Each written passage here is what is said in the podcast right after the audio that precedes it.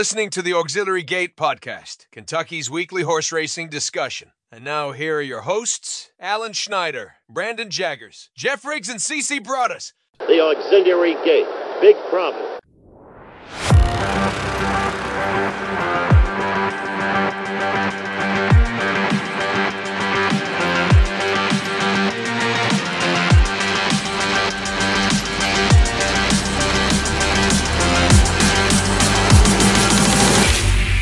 Hi, everybody. Welcome to episode number 164 of the Auxiliary Gate podcast. I'm CC Broaddus and I'm joined not by Brandon Jaggers. He may be along later. Hopefully, hopefully we can work that out. We're having a contract issue with him, trying to extend that contract. He's holding it out, but we will try to get him later in the show. We do have as consolation prizes is Alan Schneider. Alan, how are you?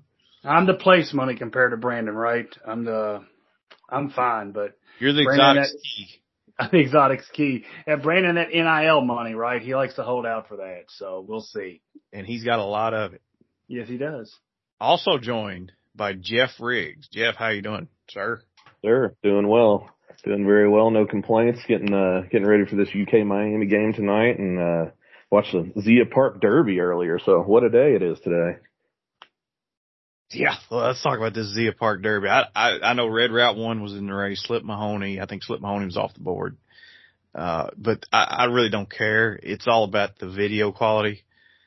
That race looked like it was filmed by my old camcorder from 1988. I need to see this.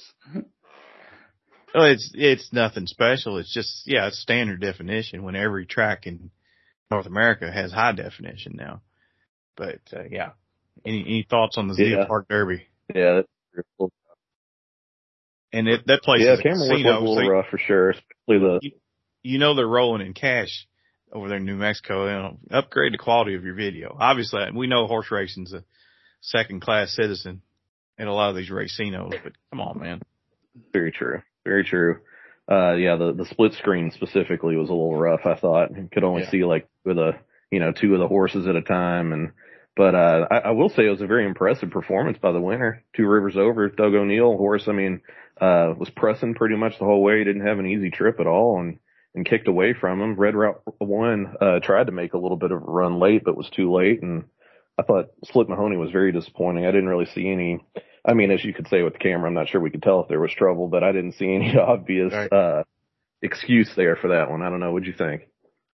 I, I, I wasn't even looking at him. I was, I, I was watching for Red Route One on, I didn't even bet the race or anything, but I'm just, I saw Red Route One was, I thought he might win, but the, the, the O'Neill horse took off late. But the, earlier on the card now, uh, horse of interest, uh, if you all remember American Rascal back in the spring at Keeneland for Wesley Ward for Stone Yes. Street, this horse won a stakes on that undercard for Steve Asmussen now. Uh, so yeah, this horse has, uh, changed hands and we, he may be a factor going forward if Asmussen What- can figure him out. What did he pay? Two oh three for two dollars? Yeah, it wasn't much. How did Zia Park? Yeah. 260, 260, 260. 105. Yeah. Yeah. So that, that was interesting. That horse was supposed to have been special and, uh, went to Royal Ascot and did nothing, came back and ran on now trace here at Churchill and did nothing again, uh, finished off the board and now he's a stakes winner. So there you go. Full circle. Amazing he ended up. Amazing that horse ended up out there. I, that's amazing to me. Yeah. Running Anyway. against Wally Cowdy and stuff. Right, right. And so I've been craving pizza for the last couple of weeks, and boy, we don't have a very good selection around here. Now, I, I'm going to ask you all to recommend a, a nice pizza restaurant, necessarily not necessarily a chain. And hometown pizza is disqualified. We've had a hometown pizza here in Bloomfield for 35 years at least, maybe getting close to 40 years. So I'm sick of hometown pizza. It's a nice, they have the best lunch special. You get a individual pizza and a salad and like for eight or nine bucks or whatever. So yeah, I mean, hometown pizza is still quality, but I need something different. And there's not a lot of choices around here. Obviously there's, there's the, the franchises like Pizza Hut and Domino's and Little Caesars and, and, and Papa John's. I'm just sick of those places. I, they, they do nothing for me. I need something unique. So guys, Well- I need something. Well, if, if you if you want to come to Louisville, right? Uh, first of all, I would advise you go to Chicago to get real pizza. That's not a cliche people come up with. That is that is uh, serious stuff. I can think of four or five places off the top of my head in Chicago where that deep dish does reign supreme. It is not it is not some sort of a tourist thing. It, it's the it's the bomb. But here in Louisville, if you can dodge the you can dodge some of the gunshots. You want to come down to Louisville. Uh, I like um, the Post. Uh, Mhm. You ever heard of the Post out in Goss Avenue? I have. Yeah. Yeah, Good. that's really good. Really good. Uh, uh, what else is there? Um, give me just a second here. Uh, yeah, of course I do like, I do like hometown for, for a chain, but, uh, and down in, there's Goodfellas down in Lexington. That's really good. If you've ever been there and they're at this Goodfellas is good. I've, I, I do like that place. And there's one in uh, Louisville too, right? Down, down where Phoenix Hill Tavern maybe used to be. I think that might be in Diorio's. There's like two or three Diorio's locations. I think they may open up another one. Diorio's is really good. So I've never had the Yeah, give me in the city of Louisville. Give me Diorio's and give me uh, the other one I just mentioned. Um, and I can't remember what the hell I just said. Oh, the post. Yeah, yeah, yeah. Those Jeff? are very, very good selections for sure. Um, especially Diorio's. That's the one that I was gonna, I was gonna say. They have a, they have a 30 inch pizza they call the massive gibbon there. And I know from experience, you cannot fit it through a regulation size front door without Have you choking. tried it? Have you tried to eat it? Yes. Well, I haven't eaten the whole thing by myself, but I've No. eaten it with crew. Did you get it done?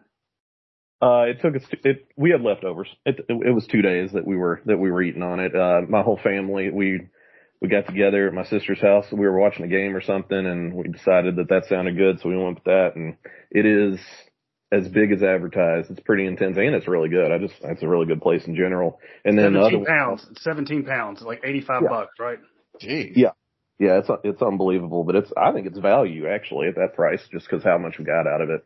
Mm-hmm. But yeah, that place is great. And then the classic Impellizzeri's in Louisville. That's always good too. It'll take you a while if you go there. Make sure you, you know, have some time if you're going there, but it, it's really good stuff as well. and, Did know, you all Derby- ever eat it?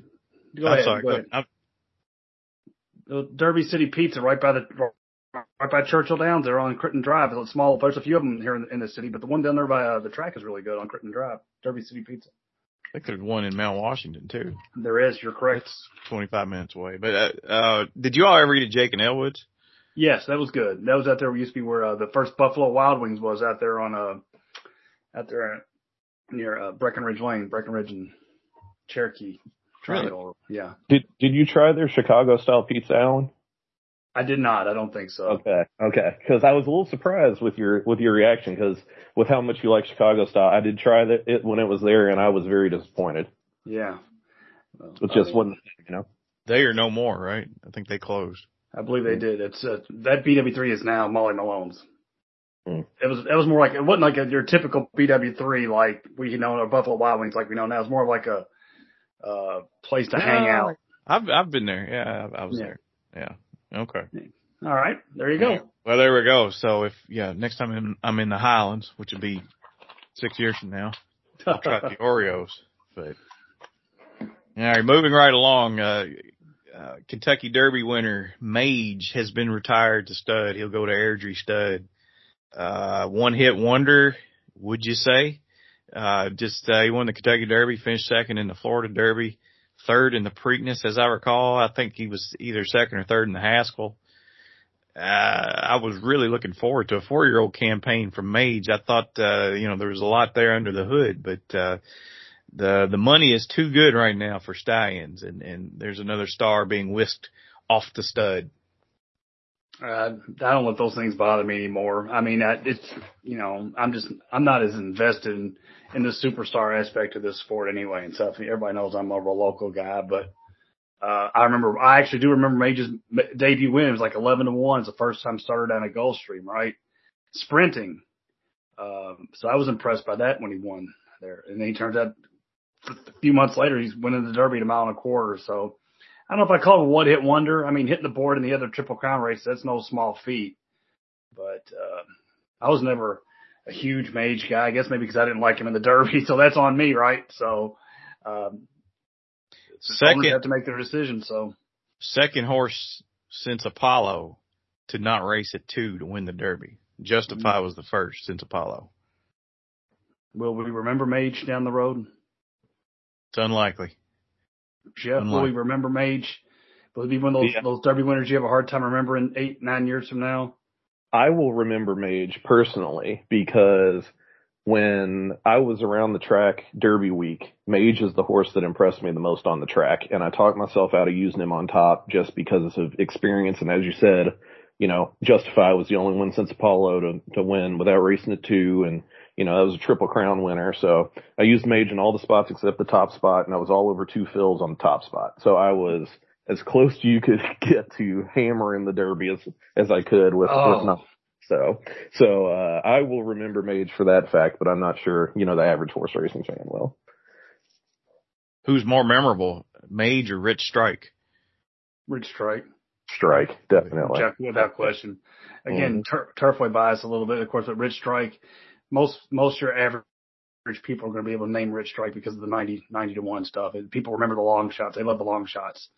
And then there's a little, whether it be manufactured or bitterness or whatever, his name, regardless of the fact he didn't win again, still resonated after the Derby because there was this love him or silly love him or hate him crap that people come up with. They just can't accept things for what they are. So I got to think it's Rich Strike is a little more memorable. Wouldn't you say, Jeff? Yeah, I totally agree. There, there are people who aren't even really that big of horse racing fans who will remember that horse from that day, whether they were at the track or watching it at home. Um, you know, I, I personally know a couple people who really aren't horse racing fans at all, but they picked Rich Strike just, you know, because it was 80 to 1 and that's, that's a memory they'll, they'll hold on to forever. Mm-hmm. Okay, so we're going to turn the page on the calendar to a new racetrack. Turfway Park opens on Wednesday night, November 29th. We're recording this on Tuesday night. And we're going to now go to our special guest who's a familiar voice for the podcast and on the Kentucky circuit. So without further ado, Uh, yeah, it's got to be honest with you. It's kind of obvious with uh, Florence, Kentucky's favorite track opening tomorrow night that we bring back, obviously, the face of Turfway Park. She's your friend and ours. It's Kaitlin, y'all. Uh, how you doing there, Miss Kaitlin Free? How you doing? I'm doing good. It's a pleasure to be back with you guys and obviously a very exciting time, not only of the week, but of the year. Everybody's favorite track's coming back. It's one of my favorites, as you know. I talk about it endlessly, and I think CC mistakenly promised we were having Pamela Anderson on when I mentioned a, bl- a blonde last week. But this is just as good, right, Kaitlin? You're just as good as Pam, right? Ah, we'll see. Uh, but again, thank you for coming. I know things are pretty busy for you uh, in 2023, so we appreciate you making the time. I know it's a labor of love for you. Um, It is. yeah, I know. I really know it's it's genuine. You can really tell it with you. Um, but before we get in all the the glory, the, the uh, ardor of Turfway Park uh, with you, let's let's talk about your 2023, so people understand what you've been going through this year, what you've been up to. Um, there's Churchill Downs, there's the Kentucky Derby, there's the Kentucky Oaks, Turfway Park, and um, even Colonial Downs in Virginia this year. You added that to your repertoire. Uh, I know you've been in this thing for a couple of years now, full time, but do you do you still pinch yourself knowing that you're getting paid to do something that you obviously love? No, I do. Sometimes, you know, I have to stand back and really think of it. And days where I think it really hits me are closing days of the meet or really of the year. Um, like the last day where we ran at Churchill a few days ago, I stood by the finish line and watched the last race by myself, just like thinking, man, I'm not going to see this place for like six months. And I mean, just knowing that I get to work in the biggest racetrack in the country and I get to be there every single day. Um, whether it's the Kentucky Derby, the Kentucky Oaks, or some $16,000 claim on a Wednesday.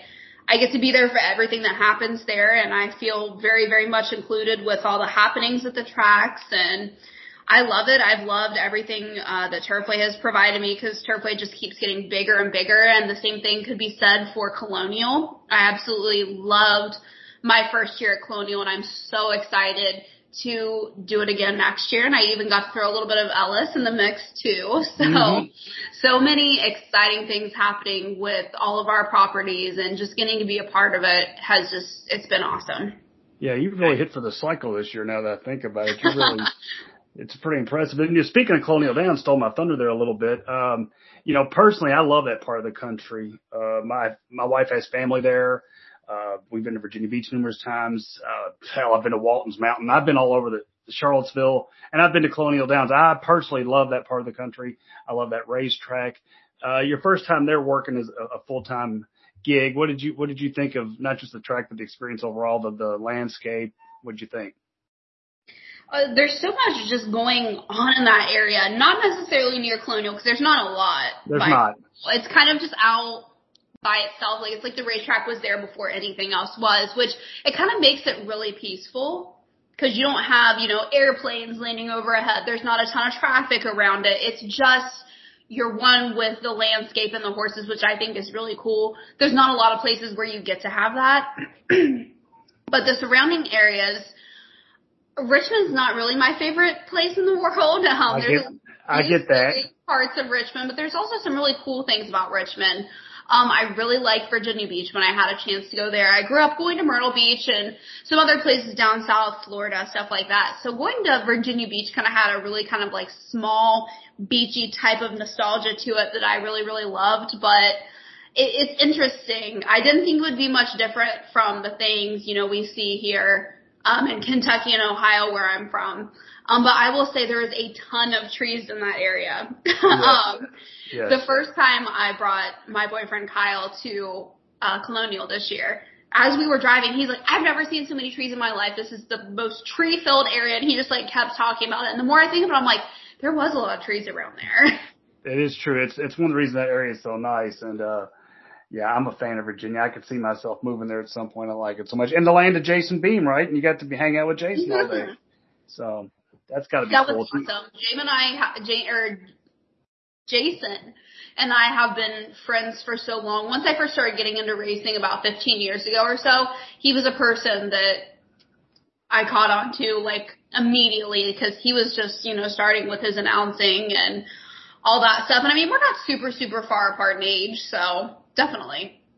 That's that's true. And uh, you know, now you're back to Turfway, and we bring up announcers and stuff because there's a couple of changes of note at Turfway, right? So the the Beem thing works a pretty good segue. Uh, Finger Lakes and a former pod guest, but I guess almost everybody's been a former pod guest by now. Uh, Tony Kalo uh, from upstate New York is taking over the announcers booth. Uh, we're big fans of him. We really enjoyed him, and it sure seems like uh, the reception for him overall, from what I've gathered, is, is highly enthusiastic for his arrival. Um, what's your take on that? I saw a tweet that said it best was, um, they said they didn't know who Tony Kalo was, but it sounded like it was a bigger signing than Ohtani. yeah. That's, well, when I, I first had found out about it, I stayed quiet for a little while, but I kept telling Tony, he's like, what do you think the reception will be like? I was like, it's going to be overwhelmingly positive. I was, I told him, I said, I can't think of a scenario where anybody has anything negative to say about you because I can't think of anything negative to ever say about Tony. He filled in last year uh, when Jimmy, our form announcer, was out when he had a surgery. Uh, Tony was the fill-in, and the reception was great. He did a fantastic job. He said that that's one of the hardest tracks that he has ever called. Um, Yeah. just because of the the setup and you know there's some blind spots in the track, but I would have never known that because he did such a good job. So, um, you know, he was the one that if there was going to be, you know, a change made or Jimmy left, that um, I was really, really hopeful would get it. That You know- wanted it, and I knew was going to be in good hands. You know, and that's uh, you mentioned that about. I, I have heard from other announcers that the sight lines are kind of rough there, especially going in the first turn. Plus, you plus you factor in that it's night racing. Plus, you factor in 12 horse fields nonstop. Whereas Mr. Cale's been working in the afternoon with a lot of six and seven horse fields, right? So when you throw all that at him that week that he came here, that was impressive that he was able Yeah. to pull that off, right? I mean, it's pretty pretty tough little uh, reversal of fortune he had right there. So we're excited to have him, and I know you are, and a lot of other people are. But uh, another change that we're going to see with the coverage of Turfway Park this year is, I think people are accustomed to having you doing this in front of a computer, right? The, the analysis from the computer, or maybe at, at Turfway. You're going to be doing it at Churchill, playing point guard with uh, the man that is Scott Shapiro sitting at your wing there from the Churchill Downs Palatial Studios, right down there on Central Avenue. Uh, sure helps to double team uh, such big fields, doesn't it? It does. We're gonna really spruce up the coverage this year. Have a nice studio to do it in, and I will be there reporting on the grounds sometimes. Um, during the meet when we have a lot of stakes days, stuff like that, I'll probably be in the paddock in the cold, but you know, that happens sometimes. I'm kind of used to stuff like that. But yeah, we're going to be sitting at the actual desk and Scott is going to be my wingman this year. Um, Scott did the coverage a few times last year when I was either out sick or I had, um, some time off I needed to take for family reasons or what have you, but he's done the expert picks. I did some of the expert picks last year, but he's done the expert picks for Turfway for a while, so he's obviously extremely familiar with the product the same way I am. So I have the utmost confidence that we're it's going to be really fun. Yeah, he's the man. Uh, Chef is the man. All you guys are the man. You hear me say that all the time because I mean it. Uh, but yeah, you personally been at this for I want to say two over two years now at Turfway. This is my third year at Turfway. So I'm going to use that uh, that uh, logic to encourage you to brag on the successful horses that we have seen race at Turfway, then go on to other places and flourish at, at the highest level, right? Uh, name some for so people actually have an idea just how elevated this product has gotten at Turfway. I know you can just list them off off the top of your head. Pressure. It's gotten so good within the past two or three years. Um, some horses that come to mind, obviously Rich Strike, who won the Kentucky Derby following a, I believe it was a third or a fourth place effort in the Jeff Ruby Stakes, but he went through the entire uh, point system for the Road to Kentucky Derby here um, at uh, Turfway Park. Uh, Two Phils. Also mm-hmm. won the Jeff Ruby Stakes and almost won the Kentucky Derby. Had Mage not been there, he would have made it back-to-back Derby winners um, for Turfway Caravel prepped here in 2022 on her way to the Breeders' Cup Turf Sprint. We actually have back-to-back Turf Sprint winners because Nobals for Larry Rivelli. Great is point. also a Turfway horse. He uh, races there. He trains there. So I'm sure we'll see him in this meet at some point. Um, Idiomatic has long time been a Turfway horse for Brad Cox. He won. She won the Breeders' Cup Distaff and potentially en route to a Horse of the Year um, title. So she's definitely going to be champion um, older dirt female. But so many good horses have come out of there. I mean, it's crazy. Uh, I mean, people, you know, I've heard some trolls on stuff, you know, dog on Turfway and say, oh, this product's boring. It's nothing but cheap horses. Well, last time I checked, mm-hmm. uh, most players, horse players don't have a problem betting on cheap horses as long as you have decent takeout, full fields, and a consistent product, which we have all of that, but there's also good horses that run there. So uh, what more can you want? Uh, you did a good job bragging. I, I get tired of having to brag on it. So excellent work there. I feel exactly the same way. Um, and I know these guys do too. Uh, but as a nightly observer, someone who's been there through the, the four month grind that can be Turfway, I mean, over a, two years, you pick up angles, edges, personal angles and edges.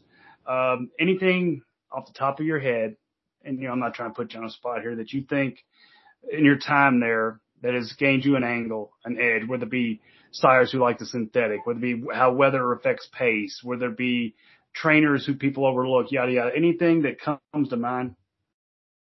Oh, there's so much of that. Um, it's funny you mentioned it. Weather affecting pace, I feel like, is the one that uh, goes over people's heads quite a bit. Um, because you really have to really be paying attention. I feel like when it's cold, the track kind of tightens and speeds up. So I feel like on a night where, like for example, in Louisville right now it's 28 degrees. So in Florence it's probably 25 or so. Mm-hmm. Um, that would probably be an example of a night where the track would tighten a little bit and maybe favor speed slightly, um, but certainly be on the edge of fairness, but as where it could be a night where it's 50 or 60, then I think it's going to loosen up a little bit and maybe favor horses coming from off the pace. Or trend toward the other edge of fair now. Let's say it's 10 degrees. We've had a little bit of snow and the track is kind of frozen. Now it's going to really favor speed. Yeah. So I think you kind of have to look at that. Um, what type of precipitation is there because the track is always going to be fast and it's never we're never going to be off of it because of weather unless you know we got a foot of snow that's different but if there's precipitation and there's frozen precipitation where there has a chance to be like a little bit of ice mixed in then I think that's going to maybe carry a little bit more of a speedier type of surface and as far as sires go it's something that changes all the time. I stick by the fact that I think the factor is the king of the synthetic tires. He's by far uh, my favorite. Tourist was one I really picked up on last year that has done well. Competitive Edge does well. Um, Classic Empire. I'm trying to think of some other ones. Um, there's quite a few. Anything kind of really from that Pioneerof the Nile branch usually does well. I'm anxious to see how the Justify um, perform over the synthetic because he's done so good on dirt and turf. I don't see why they kind of wouldn't run well on the synthetic, but I'd say the two biggest ones within the past year that come to my mind are obviously always going to be the factor. They seem to just handle turfway at a different level, but tourists too. Great, great stuff. I, I completely agree with all of that. Um, something else we have talked about, and it's something everybody has picked up on, right? With the money that they're offering at Turfway Park, you knew that that jockey colony was going to get even deeper, and getting even bigger. Uh, the money's flowing in, right? And Right. I, I believe you told me the other day that we're up to 50, 55 jockeys in for the colony there, correct? Men and Uh, women. 55 or 57. It's it's growing. Hell, it may be more by the time we get done with this stupid podcast. Uh, but obviously the the big guys there for people who don't know, uh, Gerardo Corrales, right? Uh, Luan Machado, uh, Joe Talamo, Walter Rodriguez in his first year there had a big meet. There's Declan Cannon, there's Alex Achard, there's Aaron Peterson, there's Fernando de la Cruz, Joe Ramos, all these guys uh, underrated. Is do you believe Corrales takes the title? He's like the man there, right? Um, He is the man, and he. It feels like he just keeps getting better and better and better. He won a Breeders' Cup race this year. He ran in his or rode in his first Kentucky Derby. I'm going. You got a sleeper. You got a sleeper for me for the title. Do you have someone or the I Corrales? do. I do. I don't know if he's going to be a sleeper much longer because he, ever since I saw him ride in Kentucky as of a week ago, immediately had my attention. I feel like he has everybody else's attention at this point, um, and that's the soon to not be apprentice rider anymore, uh, Axel Concepcion. Really? I think that he's going to give Corrales and the rest of this colony everything that they can handle.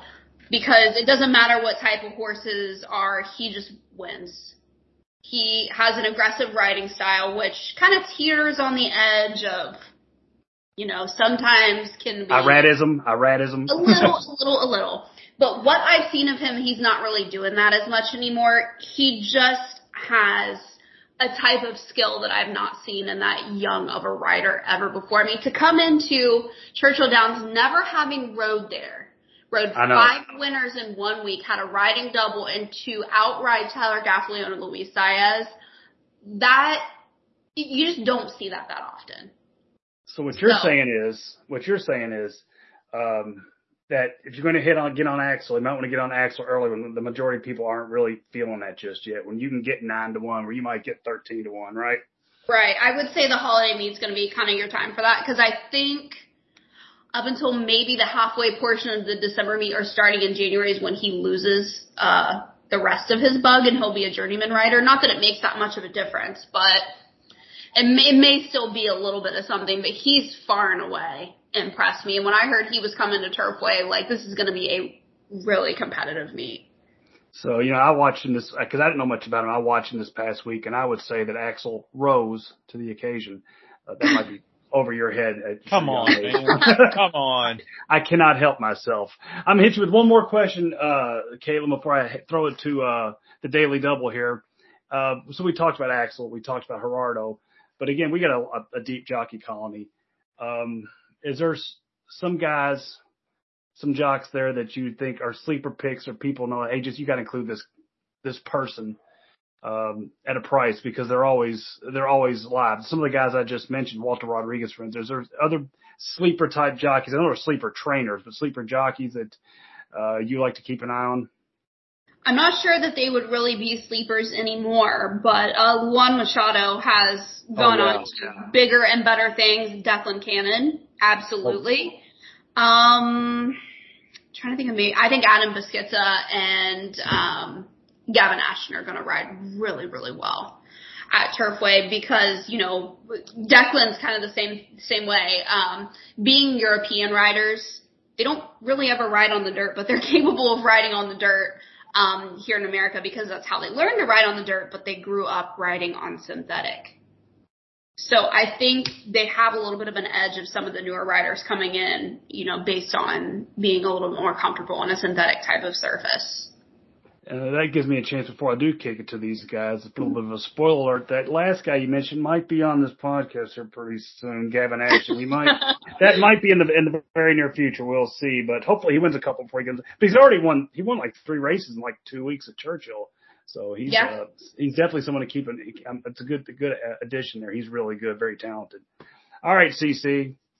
Why don't you swing it back to me later? I don't want to talk about Turfway. I'm going to talk about something else with Kate. All right. I don't know why anybody would not want to talk about Turfway.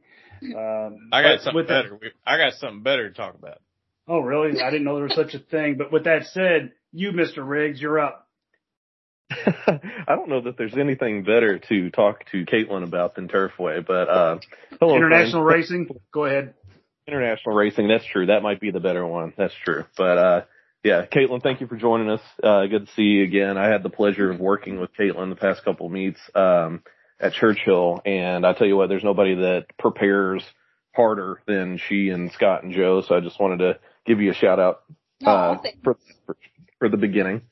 But um, I did want to ask you about Turfway in particular. So you you touched on weather a little bit already, but th- that's a place that I just personally have trouble handicapping.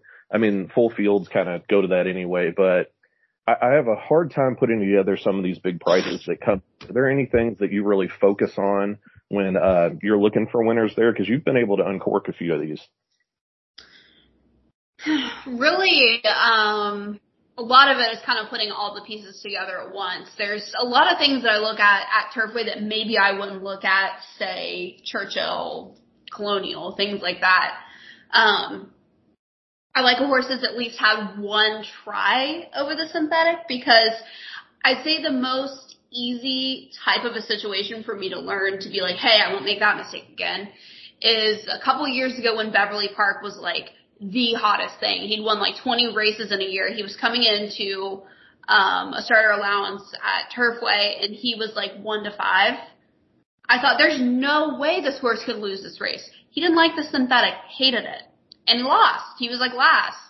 So I would say in like instances like that, kind of, you know, be wary of horses that maybe haven't tried it. Um, trainer and jockey combinations certainly, uh, I would say make up a lot of my opinions there. Um, it's kind of hard to start with those in the holiday season when the meet's just starting because, you know, you don't know who's going to be hot and who's not, who's not going to be, but really I'll go on Equibase and see who some of the leading trainers were from last year who had like the highest ROIs and stuff like that and kind of use that as a starting point. But also, even if it's these cheaper level type of races, if there's a whole slew of horses that haven't raced on the all weather, which there's some races like that tomorrow, hmm I know a lot of people say that, oh, you don't want to look at pedigree for the, you know, those types of races. And there's a point to that when it comes to like the dirt and the turf. But when you're trying something new like synthetic, that's a very niche type of thing where I think a lot of breeding does come into play. uh, That is something that can sway me between two horses easily. Definitely. That makes a lot of sense.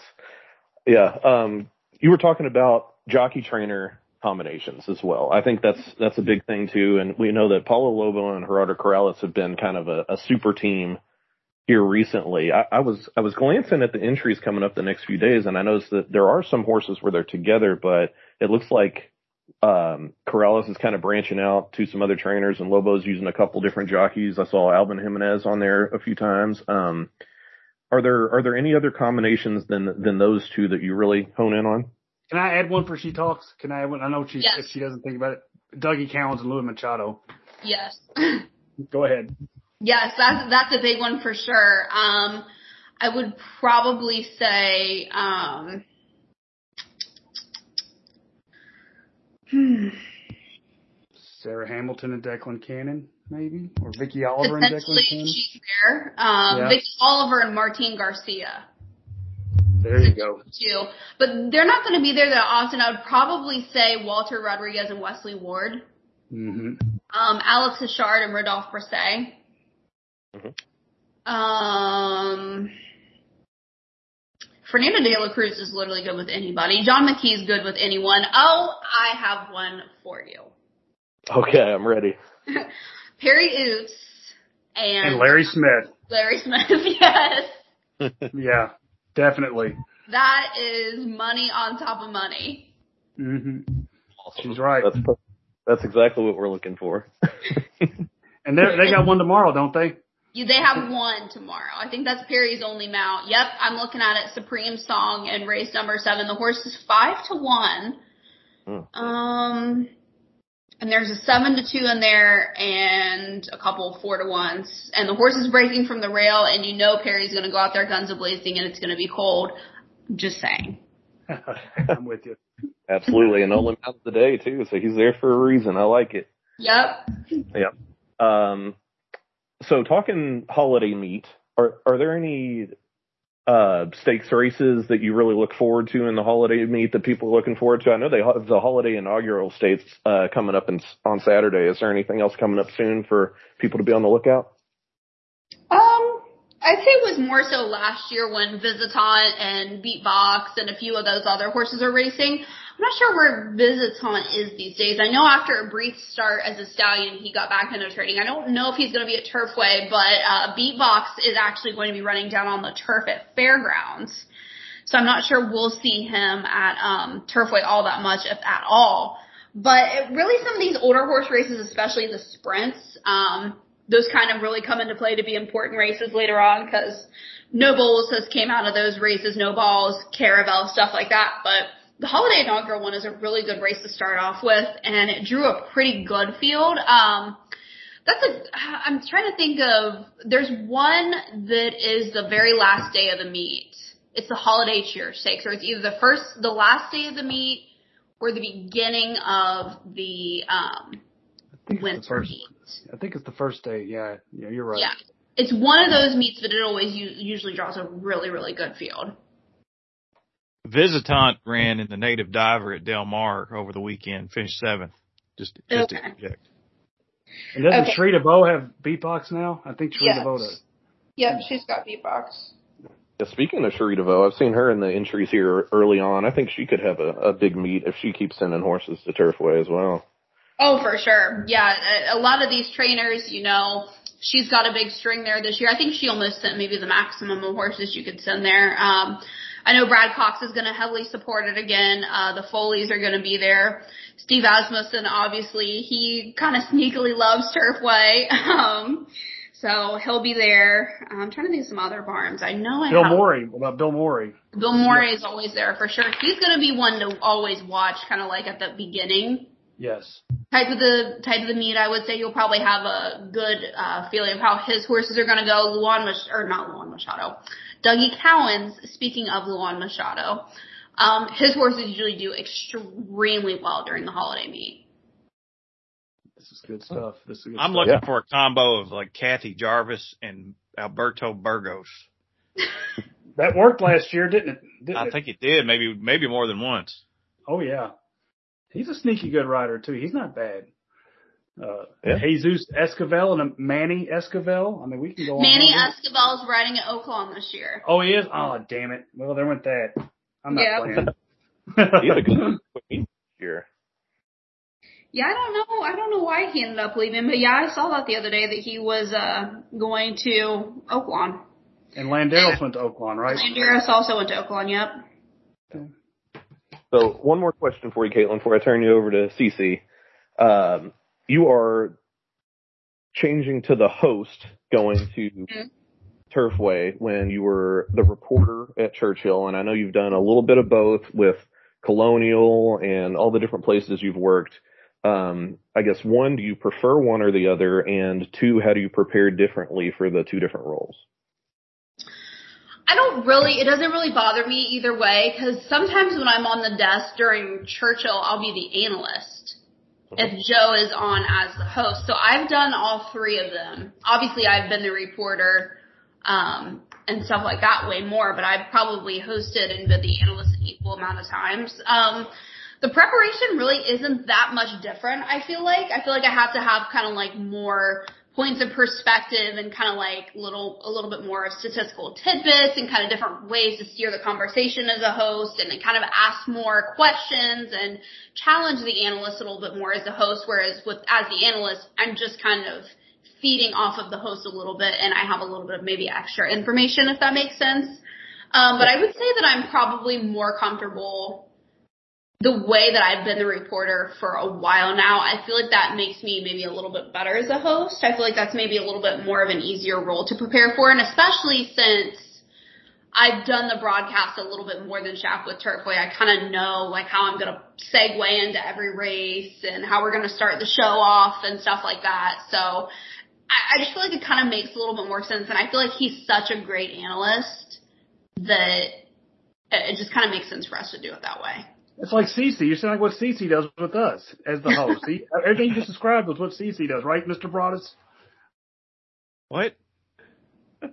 as being the host. Everything she just said is what you do. I'm the host because nobody else wants to do it. Oh, I would do it. anyway.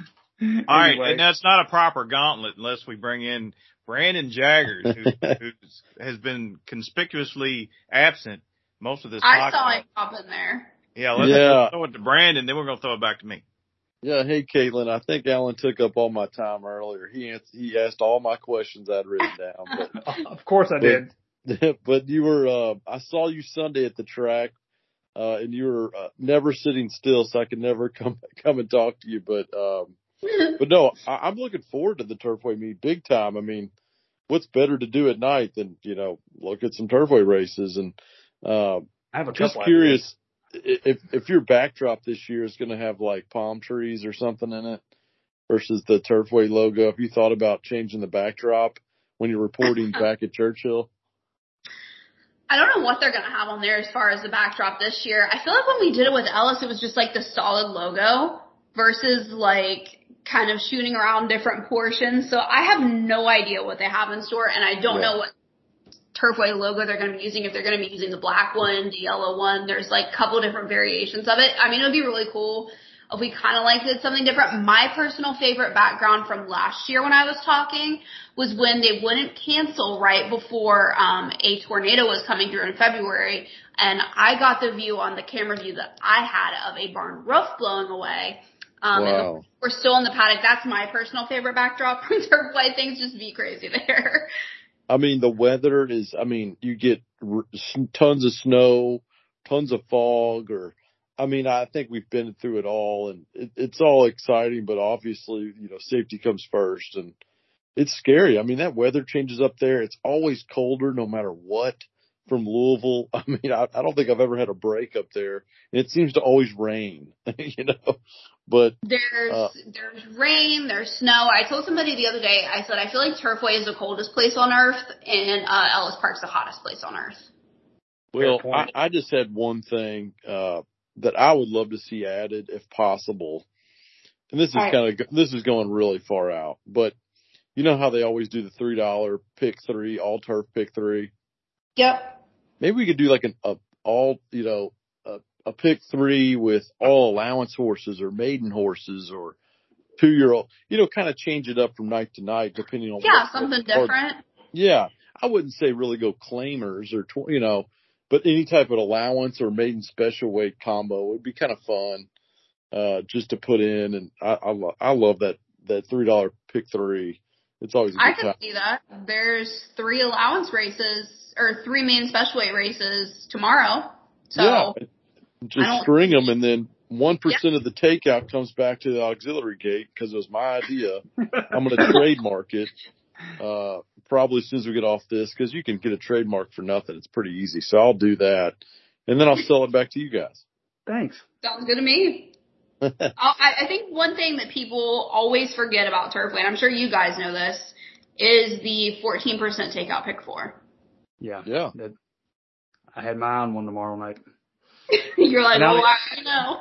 I don't usually play the pick four, but I did. There's one that may, I might have an idea about a small one tomorrow. So it is exciting, and we appreciate you're going to still tweet out your uh, picks on uh, Twitter or X, right? Oh yeah, yeah. It was kind of one thing we were talking about if we were gonna like not do tweets and just put it on the website. And I'm like, I feel like Turfway's following is a little bit different than Churchill's. Like people were like very into talking about Turfway on social media and kind of tweeting back and forth a lot. So I'm like, I feel like picks should definitely like be on Twitter and stuff like that. Yeah, cool. and what was the other thing? Oh shoot. Uh we got no issues with camera angles. That's been solved. That has 100% been solved. Best in the land. Yep. Um, even theme music. I think with Scott, you know, joining you from time to time, will you all be together on every night or just some of the nights or? We're planning for to doing it together most nights. Okay, well that's good. That keeps it lively too. And oh shoot, it was on the tip of my tongue, but um, I tell you, we're going to come up. I don't know when, but I always think between Christmas and New Year's that week is always a fun time to reach out and get up there for an evening. And I think the last time I was there, the second race, somebody pulled the fire alarm. I was gonna say you guys were there for the fire alarm night. Yep. Yes, Yep, that was never great. fails. And all it was was a little busted pipe because it's so freaking cold up there. But uh but now I'm gonna pass it to CC. I, I'm excited. I love the combos. I love seeing these new jockeys come back. Even Perry coming back into action. Um, I mean, you might even see John Cord up there. Who knows? But Heck, you might. uh, it's just always a blast. So it's such a different product than anything in America. So I'm excited. I, I've reserved a certain amount of my handle to go to that for sure. Oh, oh, I know what it is. The live feed on the app. Will that be still going? Because sometimes I know Gary was working on it a few times last year because I'd sent him a message that it was out, but I, I love the Churchill Downs app. I mean, I think y'all should promote the, a lot of that because, you know, we don't have cable anymore. So I He's think the plan is for it to be on there. good, good. I'm not 100% on that, but I'm pretty sure the plan has been for it to be on there this year. Excellent. If not, I'll I'll, I'll send Gary a message. Palmisano. Definitely do it. Thank you. CC. All right, let's talk about something important. All right. I have a feeling I know what you're gonna ask. We're going to talk about the Japan Cup over Yep. there. I know you stayed. I stayed up and watched it. I made it somehow. It was a fight. It was a struggle, but I did make it, and it was uh, it was worth the wait. Equinox beat Liberty Island rather handily. So the question is, where is Equinox's place in in Japan's history of uh, of, of top top equine athletes? Where where would you place Equinox? Right at the top, I would say he is about level or pretty close to Deep Impact, who they consider to be one of their all-time greats. I think Contrail is kind of maybe within the same breath, but maybe not as much. Deep Impact, I think, is who they consider uh, to be their best. TM Opera O was pretty popular too, Orfevre, but I, I think he's right there, if not better. Then there's, and a lot of people think that he's going to retire after this. Um, he went back to the training center, I believe, this morning. And I would be really surprised if he didn't run at least one more time. Because I think both he and Liberty Island will run in the Arima Kinen and face off one more time. That's Christmas Eve, right? That's yep, uh, Christmas Eve. that's that, that race is a little longer than a mile and a half. Is that like a mile and three quarters or something like that? Maybe, or is that maybe longer? maybe just a few yards than the mile and a half. Okay, I I don't thought know how many meters it is off the top of my head. I'll have to look and see what Okay. the difference is. that. Uh, yeah. So the more we see this horse, the better. He's a beautiful horse. First of all, I, I'd love him to stay in training as a five year old next year. I don't think it happens, but I think it's been left up for discussion. It's the Arima Kinen is 1200 meters. Let's see how long the Japan Cup is. it's gotta be longer than that, right? Not twelve hundred. The Japan Cup is it's only a 100 meters longer. The Arima Kinen is. Okay, I was thinking it was a longer race than that. Okay, I uh, we think of great Japanese horses. I think of his sire, Kitasan Black. Yep, he Who- was he was a pretty good one. go go to YouTube and just watch all his races. That I mean, he the horse would go to the lead. He, he'd come from behind. He could do everything. I love that horse. I wish some American breeders would kind of tap into that bloodline. I think bring some of those horses over here. That that would be fun. I love Japanese racing. I wish I could. I don't think the presentation is all that great. I I I would like like to follow it a little bit more, but it's to me it's hard to follow. There's, you just can't get good is, yeah. performances, and you can't you can't watch replays and all that. So anyway, yeah. So yeah, all right. That's good. That's good. That's all I have. So we'll we'll flip it back over to Al. Yeah, I had a feeling you were going to ask about Equinox, and a couple of people laughed at me. They're like, "Oh my gosh, why are you staying up for this race?" And like, I came back to work uh Sunday after they had ran it on Saturday night, and Joe was like, "That race just kind of looked average for me. That horse didn't even switch leads." I'm like, "The horse didn't need to switch leads." Well, all right. Uh, go back to that race. I mean, I I do wonder. A lot of that field was out of form, right? I mean, Liberty Island obviously was a Japanese filly Triple Crown winner, and Mm-hmm. she's just unbelievably special, like a like a, a Japanese Zenyatta in a way. But then you go past that. You know, I mean, Do Deuce was fourth. I think that he was out of form. So I mean, obviously the runner up was special, but the the rest of the field was maybe blah for Jap- Japan Cup standards. Uh, actually, a lot of people thought it was a very, very good renewal of the Japanese or the Japan Cup. Uh, Stars on Earth, she almost won the Triple Crown last year. Um, she's a very special filly that's just kind of had some health problems this year, but I, I figured she had been sitting on a big effort and she, she kind of, you know, she ran as such. Somebody kind of broke it down. Let me find the tweet. Um, eight grade one winners, six of which are multiple grade one winners, four classic winners, a triple tiara winner, two track record holders, the fastest three year old filly in Japan ever, and a world record holder for the 2000 meters.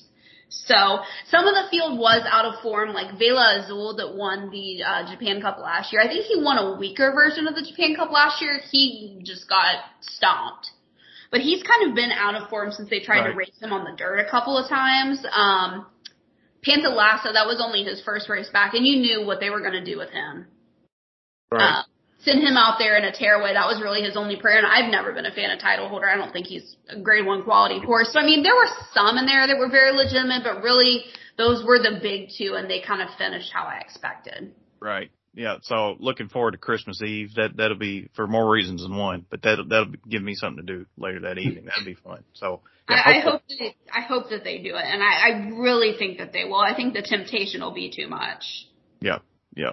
I'm all for it. Okay. All right, Alan. All right, we'll finish this up here, Kaitlin. As always, thank you so much. You're great at what you do. We know you. We love what you do, um, and we know that uh, it's your calling, right? But before we let you go, there is some racing. Uh, anything in the next couple days that catches your eye right off the bat that you think of, whether it be Wednesday, Thursday, I don't know how far ahead you've looked or whatever, but.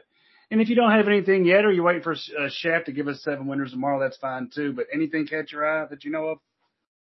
Well, I, I'm gonna go against uh, the grain a little bit with the heavily favored Mike Maker horse tomorrow. There's a horse in the first race. Uh, Gabby's on holiday. Yes. Paced at Tur- or at Churchill last time, and she just missed. But I thought she ran super well coming off of a year long layoff. Five to one. Gerardo Corrales, Billy Morey, book it. I thought I saw this. I saw the same thing, and I was wondering if that's what you were going to lead off with. I like how you led off with the icebreaker right on top, right? So the lid lifter, as Joe likes to say, I think it's Joe that says that. So. Yep, the lid lifter. Gabby's on holiday. All right, we'll be watching for that. We watch for all the winners that you and Mr. Shapiro, Shepherd and Capper throughout this meet. Good luck to you. Uh, I'm sure maybe one evening I'll stop up there or whatever and say hi. Uh, these guys might too. And we'll head to Turfway and we're looking forward to it. All right. All right, I can't wait. Thanks, Kaitlin. All right, thank you. Okay, that was Kaitlin Free, the voice. Well, not really the voice. The voice of the simulcast of Turfway Park, I guess you could say. Well, she's grown to the face of Turfway Park. I mean, who else would there be, right? Well, Tony Kalo would, would I guess, would be the voice of Turfway now. But Yeah, very true. maybe very she's true. the face. She's the face of Turfway. How about that? Mm-hmm.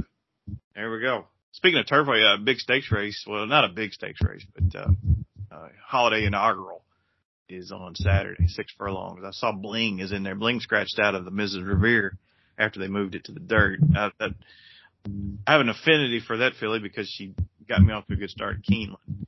Mm-hmm. I remember the race. If she can handle the polytrack, then she's got a big chance there. I would think. So that's a, but that's a really nice full field of twelve. That's the norm there, isn't it? Full field 12. It's music. I don't play every day, but when I do play, I like to see those, full fields of 12. I'm a fan. I, I'm a fan of the maiden claiming 5,000s there. I love those races too. Uh, I think you can, you can gain an edge in some of those races or whatever. But yeah, there's going to be a little chaos. What I, what I like to do, I, if if Wesley Ward's got a, a, horse and he and he'll have something in those maiden fives, those maiden Oh, seven yeah. five hundreds. If he can find one that he's going to dominate, and then go to work on that superfecta and try to try to catch some bombs underneath. Well, because what happens those races uh, when if of course sometimes those horses don't perform. We all know that, but when they do, uh, he that horse will run them off their feet, and you'll have a horse that uh, uh, the horses are chasing will tire, and you'll find some mid pack horse uh, pass three or four horses late and get it for second. So yeah, Well- those and those superflex will pay much more than you think they will. You could find some horses in the form that's got, you know, a bunch of third and fourth and fifth place finishes and just key them underneath and then, you know, use all the, everything else around them. It's Usually a cheap play and then you can, sometimes it'll score, sometimes it won't. You can Yeah. catch all favorites, but one of the keys in races like that to me, particularly in, in the young, in those uh, claim ring races, in races where you know some horse probably runs somebody off their feet. Find any horses that have just passed horses, just passed horses. Uh, a horse that's run maybe he's run tenth, he's only passed three horses in a lane. Uh, those are the ones that you can usually uh, get up there to price at twenty five, thirty to one. I agree and totally toss the ones that are, have not shown the ability to do so. You know, if you're going to have like a second choice that's that's uh, going to be heavily bet as well, and it's one that hasn't passed horses, and you have some others that can. That's where you spice up the exotics there. Amen, brother. okay, that's it. That's That's all it. for now. It's all for now. Unless somebody has something they want to speak now, forever hold your peace. I guess I spoiled it. We're, I, I- you know what? One thing real quick. I told you we're, we probably are going to have Gavin Ashton on next week. He's he's a wonderful interview, wonderful guy. Got a couple other people in mind, but we're, we're working on this Miles Park thing, ain't we? See, see the old Miles Park. We got we got maybe have something because Miles Park was a track around here in the late '60s, early '70s here in Louisville. Nobody remembers. We might have some ties there, so we might do a little special episode about that one day about a racetrack of lore, right? Right. Yeah, that we got a, if we can hook this up, we got a really nice guy that would, uh, Yeah. going to help us out a whole lot on that. So yeah. And that's it- for our it- benefit. You know, uh, we want to learn about it. We want to hear about it. Cause we're, I, I talk about being old all the time. I'm not old enough to remember Miles Park. So it's, we find things like that interesting. So maybe that'll be in the future here. Okay. Uh, that's all I've got. So on behalf of our special guest, Kaitlin Free, Brandon Jaggers, who's already gone to bed, here and gone in no time flat. Alan Schneider's, Jeff Riggs, a cast of thousands around the world. CC Broaddus reminding you in the words of our fearless leader, Jerry Romans, we're not happy until you're not happy. Good night.